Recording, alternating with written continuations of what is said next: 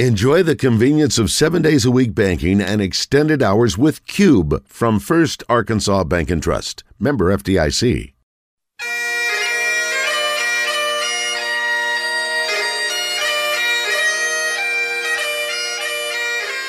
It's time for From the Short Grass with Trey Schapp, a golf podcast for those who love golf, struggle with golf, and just like to enjoy the outdoors and fellowship with friends, all while chasing a ball around trying to put it in a four and a quarter inch diameter hole. From the Short Grass is brought to you by Blackman Auctions. For over 80 years, better auctions have always been Blackman Auctions. By MinnowsPlus.com. From baits to waders, if it helps you catch a fish, they have it. And now, from the Short Grass, here is your host, Trey Schapp. Welcome to another edition of From the Short Grass. I am your host, Trey Schapp. I hope you enjoyed part one of my sit down with head basketball coach of the 1994 National Championship, Arkansas Razorbacks, Nolan Richardson. Well, part two is coming up in this episode. It is going to be good. You will not want to miss it. I want to thank our great sponsor, MinnowsPlus.com. They have the Joy Fish Bait Station floating cages right now on the website. Go there Check out everything they have at minnowsplus.com. Minnows Plus, your one stop shop for all of your fishing and hunting needs. MinnowsPlus.com. We're back with Nolan Richardson after this. This is Thomas Blackman of Blackman Auctions. Trey asked me to sponsor a show for another few months. Even though I don't like golf, I do like a show. I have no idea how he gets the awesome variety of guests on his show, but it is entertaining and informative even for a horrible golfer like myself. I'm learning a lot about the game and about the passion for playing. So much so, I've started using my country club for more than Sunday brunch. Trey makes golf interesting. I make auctions interesting. For auctions, listen to me. For golf, listen to Trey. Since 1938, better auctions are Blackman Auctions. Minnows Plus is your local source for live bait and live well supplies. They carry the entire line of SureLife products, everything from better bait and finer shiner to no ammonia products to keep your bait and your catch thriving till you get back to the dock. They are the best source for all your private land ponds. Minnows Plus has fish food and pond fertilizer to keep your pond healthy and thriving all year long. If you own or run a bait and tackle shop and need to resupply, contact Minnows Plus and ask about their wholesale prices. Open to the public and walk-ins are welcome. Find them on the web at minnowsplus.com. Welcome back to From the Short Grass. On the tee, the 1994 NCAA Championship head coach of the Arkansas Razorbacks and Naismith Basketball Hall of Famer, Nolan Richardson. I want to ask you about Lee Elder. What did you think about him? Lee was from Dallas, and he talked about him, how good he was. There were not very many African Americans on any of the tours. Whenever there was an opportunity to watch anything in golf, well, I, I paid close attention to those and Lee Elder was and the first African American to play in, play the, in, the in, in, the Masters. And this past year, they've added, added Lee, Lee Elder as one of the honorary starters. As someone of color, that has to make you feel good. Very, very, very, very good because he didn't get the opportunities to be great. Sometimes you don't get the opportunity to be great. You can be good, but you're not having opportunities to be great. Is another step, and they added him to that. That yeah, he was one of the great ones that played the game. Uh, no question, I, I felt very honored and very, very happy for him and his family. And I think if Tiger Woods wouldn't have had the accident, he would have been there when Mr. Elder was announced as one of the honorary starters on that Thursday morning. Oh yes, I think there's no question that uh, I think Tiger would have been very proud, and very happy that he got that opportunity to watch this in his lifetime. Tiger Woods, what has he meant for the African American community and the game of golf? I can't speak for everyone, but he takes the same role as I can see as Jackie Robinson did for baseball in opening the doors to giving opportunities. That's what Tiger has done. The game in golf, young blacks can't afford it. And so you won't see a whole abundance of kids being that good. That's why they have that first tee and mm-hmm. things of that nature to help that happen.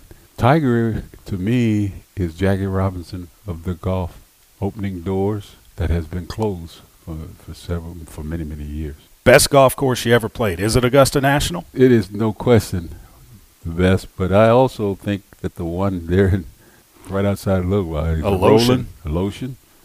That's pretty nice too. Uh, the thing that I feel that we have so many nice golf courses in the state of Arkansas. Just really nice. Did you ever play with John Thompson, Big John? John didn't play golf. He did not. No, no, that was John didn't play golf. Chaney, Raveling didn't play golf. All of those. That, that's why I say all those guys that I mentioned. I was the only African American at one time that played golf that was a major college coach, and it's kind of weird because I wouldn't have never played if that bet hadn't taken place. I'm glad the bet. I'm glad I lost, and I got a chance to go out and play on the golf course. And that's why I said people on the golf course are sometimes totally different than they are when they're off the golf course. Mm-hmm.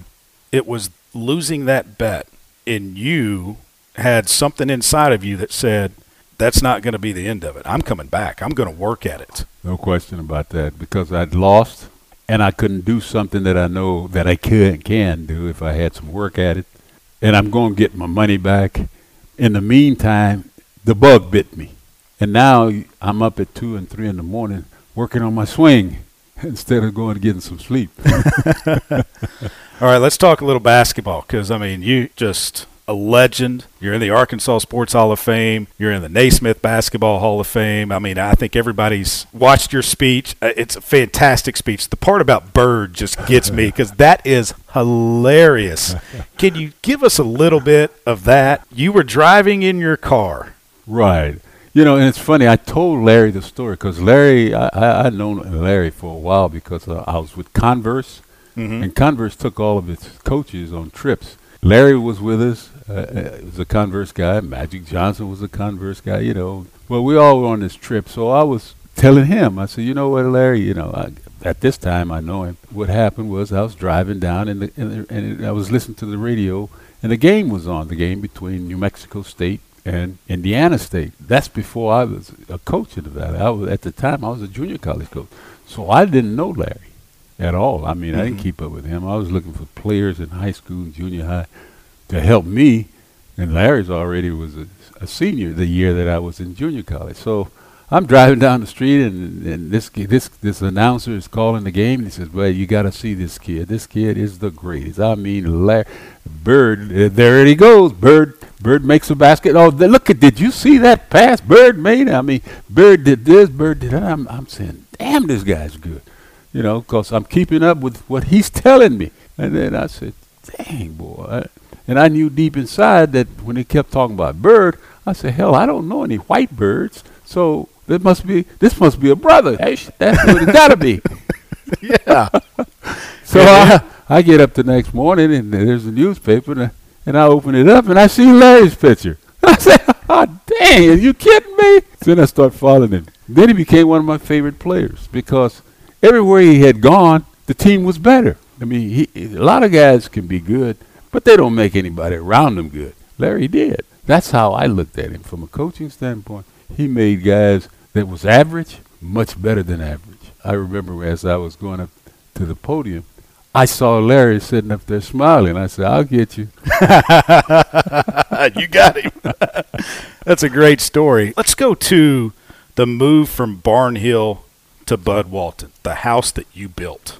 Well, that's what they say. I, I don't know if I built it or not, but uh, I think our teams, and, that, and to me, the teams that really had a lot to do with building was that Oliver Miller and Lee Mayberry and Todd Day, and some of those guys who were, were behind it, you know, because that group had never ever lost a, a championship of a, of of an ins, uh, in other words, uh, they were they were champions three straight years in the Southwest Conference, and then their senior year they they go into the Southeast Conference and they win it. So they won four in a row conference championships, mm-hmm. and that team also holds the record of most games ever won by a team uh, that I've coached. And so you know, it, it, was a wonderful deal that took place when when uh, Frank had came up and said we we need to get some more seats in the, the in Barnhill Arena. I said, what would it take? So uh, we could probably ask for about a million dollars from and see if uh, uh, Bud will help us out. So we go to lunch with him, and that, that's the first thing he said. He, I, what can I do for you guys? I mean, Coach, what is it un- what you need? I said, we're in the Southeast Conference. Ole Miss, Mississippi State, all, all of them got better facilities than we have. But we were wondering if we could somehow get about a million dollars so we can remodel and put some more seats, about a thousand seats. He said, "Oh no, man, no, you don't want to do that. Hell, you, you got you got too much to offer to have that kind of arena." He said, uh, "Frank, what does an arena cost these days like that?" Frank said, "About 30, 35 million." He said, "Go get it built." Wow. Just like that. I said, "Man, we came for a million, and we got 35." That's a pretty good lunch. Big time. And I think he paid half of it or something. But then the, the stock split. So so there, he, I mean, everything fell into place. Not only did that happen, everything fell into place. We win the, we never, we didn't lose a game that year in the building. We Mhm. won the NCAA championship. We won the SEC. We everything fell into place. It was a, a perfect storm for us. And now your name's on that court. Yeah. That's Uh, got to feel good. Uh, that, that that makes me pretty proud because of I have eleven great grandkids. I got seven grandkids. It's eighteen people, and for them to be able to see their grandfather and their great grandfather name on a floor that means a lot to me and my family, and to all my friends, and to all my assistant coaches that have worked so hard. It's a testament of everybody's dream. That makes me feel very well, very good. It's going to be there forever. I hope so. The other thing that happened this year is the street right in front of Bud Walton Arena That's is amazing. named after you now. It's not a very long street, so you, you if you're coming in one or two directions, you you gotta go toward Bud Walton. There it is. That's all you need. They could have named Cleveland Hill. They could have changed that Oh, to Nolan man. Richardson Hill. I think they I think the players do call it. How many times did Pat Bradley fall out trying to get up that hill? oh, Pat, poor Pat. He made it though. You know, uh, Pat and uh, Big O used to run that hill, boy. He, he used to cheat. There's times that somebody pick him up and take. One year, coach, we took him to the airport and made him run from the airport all the way back to the university. That's Drake Field, not Dra- Drake, X and A Drake. wasn't here No. yet. Okay, so Drake Drake Field. Drake Field. We'd take him out there, drop him off. I'd had a troll truck, and then I'd f- try to follow him a little bit. Then I'd leave and let them run, you know. Well, one day I did that, and I left and came back to the school. And when I got back to the school, Big O was sitting, standing in, in the middle of the, the, the, the deal. We just dropped you off. How you get back here? I ran, coach. I said, you ran? Yeah. I I knew that could be true, but I said, okay. A while later, here comes the rest of them. Said, Coach, did you see Big O? And I said, no, but uh, when I came, he was, he said, yeah, he hitchhiked. I, Oh, said, man. I said, whatever it takes for Big O to get a chance to, to get in, he, he was going to do it, He's going to do it. he is going to do it. Yeah, that, that Cleveland Hill. You know, the, the, the story of Cleveland Hill is actually John McDonnell. I asked him one day about his cross country, and I, you know, I picked John's brain because John, as I say, you can touch him, and it's a national championship. So I said, uh, what is it that we have to try to do to, to maintain uh, uh, conditioning and get our lungs strong, John? He says, run hills, run long distance. It develops. I said, okay. There's a road over there called Cleveland. You go straight up and come down. So I said, go check it out. So I went over there and drove up. I said, damn, this is a hell of a hill here. And so I said, okay, every morning at 6 o'clock, I want to meet you guys here at the Cleveland. And they said, what for? I said, we're going to get ready to get in shape, man. That's it.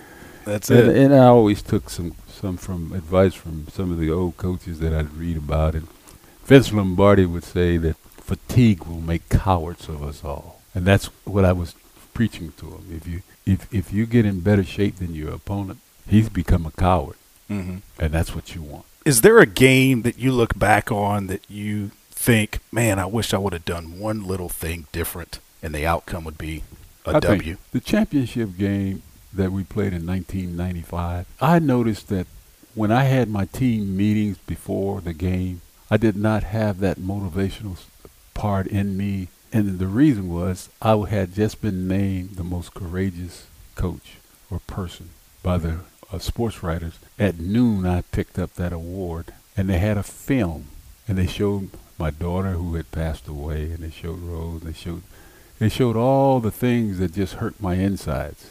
So I had no emotions. I was not angry about nothing because I, I was a, I was the kind of coach that went into the game angry, may have come out angry and then got better. But I always want to go in angry because you're the opponent, you're the enemy. Regardless if you're my son, which I played against once, John and I were close. I didn't, it didn't matter. Anybody I played was an enemy until after the game. I didn't have that feeling. And I thought it, it kind of, you know, they played, but th- there was something missing. And the thing that was missing, and I was trying to get it to this day, that's what I thought happened. And I think that can relate to golf as well because you have to be mentally there, especially on the more difficult courses, for every shot. Every shot. You're absolutely right. And, and see, and, and that's why I say golf helped me become focused better because you, you do, if, you know, at one time I had a three, three handicap too. I was a pretty, pretty good player. Pretty player. good. Pretty good player. You could take some money what, off a yeah. lot of people. Yeah, I did back home. The thing that you know, it's with age comes, you know, you slow down. Uh, I I never had the the, the backswing where you could get it up and really rip it. I just I had all pretty much a short backswing and just come and pop it. But that short backswing and popping it ain't it ain't the same anymore. I've been trying to learn to get it on up a little bit so I get some more distance Mm-hmm. you know. But when you say focus, you know, your chip shots, your putting, like you said, every shot becomes something. Well, in basketball coaching, to me, I tried to explain it. Uh, we're going to have clinics in here. That there's a defense and offense, and today the kids are shooting the ball so much better. So you got to get your defense to play a lot harder than you did before. Why? Because they're shooting better. And it's not about you stopping them from shooting or blocking shots. It's eliminating touches. If a guy gets the ball 10 times and he makes five, he's shooting 50%. But if you keep him from catching it and he catches it five times, you know, your chances are better not to stop him when he's got the ball, but to stop him before he gets the ball. Exactly. You see, so there's two ends of the game now. What are you going to do? You want to practice your shooting, and so you can score, and you want to practice stopping them from scoring. So you you're playing both ends of the floor. Mm-hmm. A lot of a lot of a lot of kids are just playing. Well, you had a heck of a defense back in the day, man. It Yeah. was fun to watch. Well, we used to get after it. I, No doubt. uh, I played for a guy that was demanding, uh, Don Haskins, the Hall of Famer. Mm-hmm. Eddie and, and Coach Haskins played for the same guy, which was Mr. Iba. You know, they they believed in, in, in garden folks. You know, and, and that's that I am very proud of the fact that I was able to steal something. When you first came here, it took a while for the teams to get going. And you were having to deal with much more away from the basketball court than on it. And there were people out you know, calling, hey, it's time to get rid of me. You're not going to be able to get it done. How gratifying was it to get it done? I realized that when I came to Arkansas, I didn't realize at the time, but I had a sick daughter that was dying. It got to the point where she would be sometimes so sick with this leukemia, I could care less about a basketball game and what they were saying. Then she would be very angry because she'd heard what they said at school or something when she was at school. She didn't go very much. But during that period, uh, I couldn't have wished no one to ever go in into coaching with a daughter that was sick as mine was. And yet, uh, me and Rose got up every morning and I went to work to try to coach a team that everybody said was good. That Eddie had left a very good group of guys. He might have for his style and for what he did. I had a long deal with myself after Yvonne passed away. I was going to go back and finish up the master's and become, uh, which is, was my second intention, a principal of an elementary school. Once she passed away and I rededicated myself to coaching, then I was ready again to coach. Now, I don't think if I had not rededicated, and, and, and I dedicated every game and everything I was going to do to her because she was strong enough to say, "Go, Daddy. I mean, this is what you want. I'm not. We're not going to hold you back from trying to do what you think." Uh, You know, that's why I used to work morning, noon, and night hard to get a championship because that's what I told her. We're going to get a championship. We had already won the junior college championship. We had already went to Tulsa and got the NIT championship. Oh, we're, we're lacking the NCAA championship. We got it And she's had the best seat in the house. all the time. It's kind of fun to watch what Coach Musselman is doing here now and um, kind of re energized Razorback basketball, getting to the Elite Eight.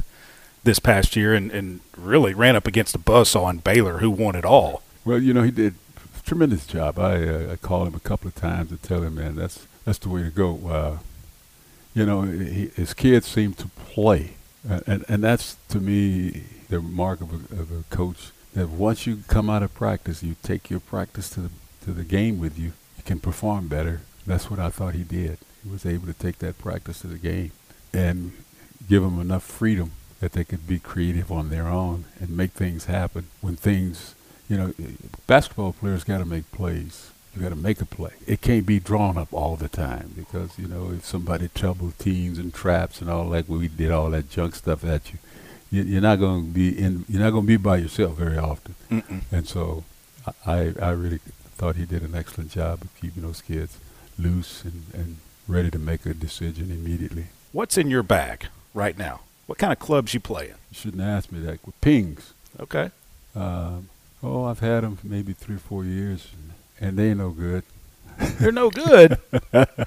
you know, you, you, buy clubs thinking that you're going to fix what's wrong.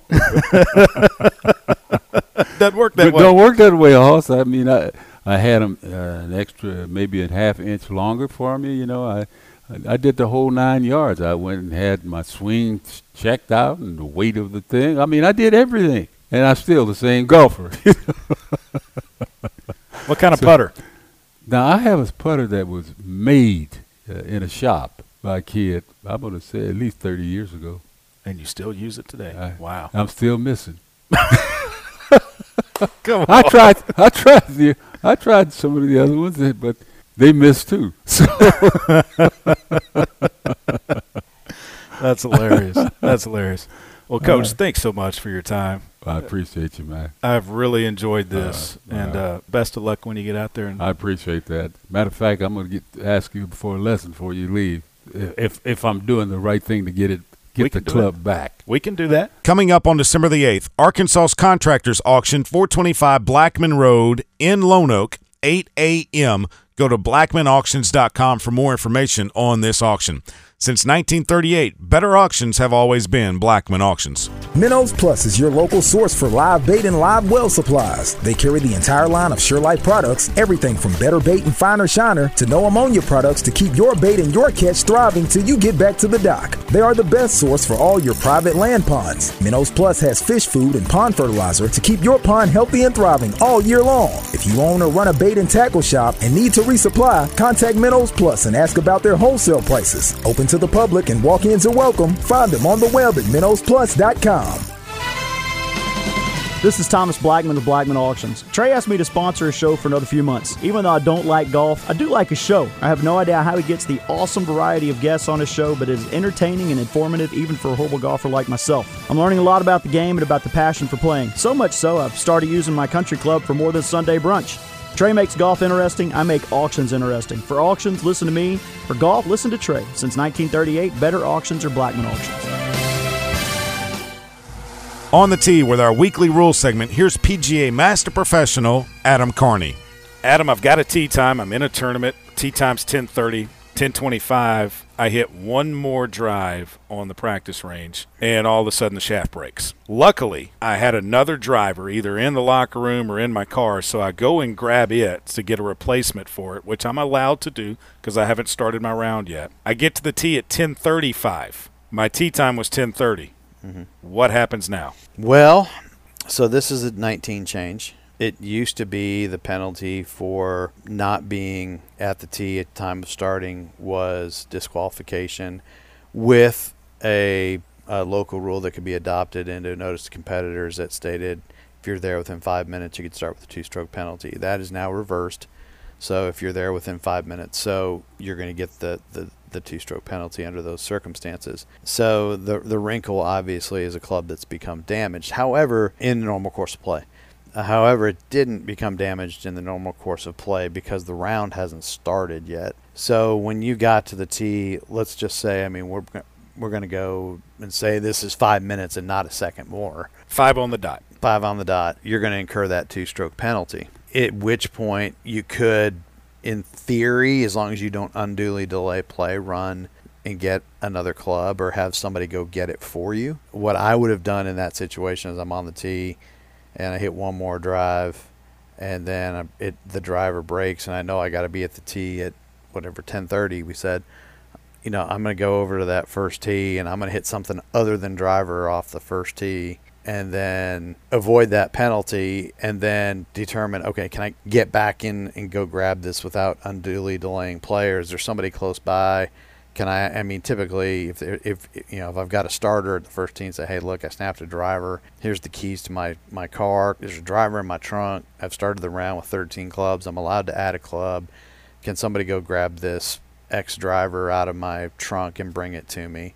I think you know they're going to help you do that, but it doesn't absolve you from the you know being late to the tee and the two-stroke penalty. The the rule simply states there under exceptional circumstances um, will the committee allow for that penalty to be waived. For example, uh, if i am on my way to the golf course and there's an auto accident and I'm there giving first aid, yeah, um, and I end up being 15 minutes late.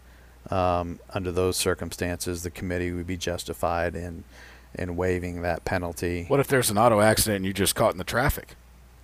No, yeah, so we get that one too. So hey, I got caught in traffic.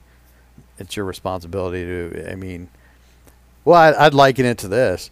You know, how many how many listeners out there have employees or whatever that are chronically late for work, and they say, "Hey, golly, traffic was just awful this morning. I'm sure. sorry. You know, that's why I'm late."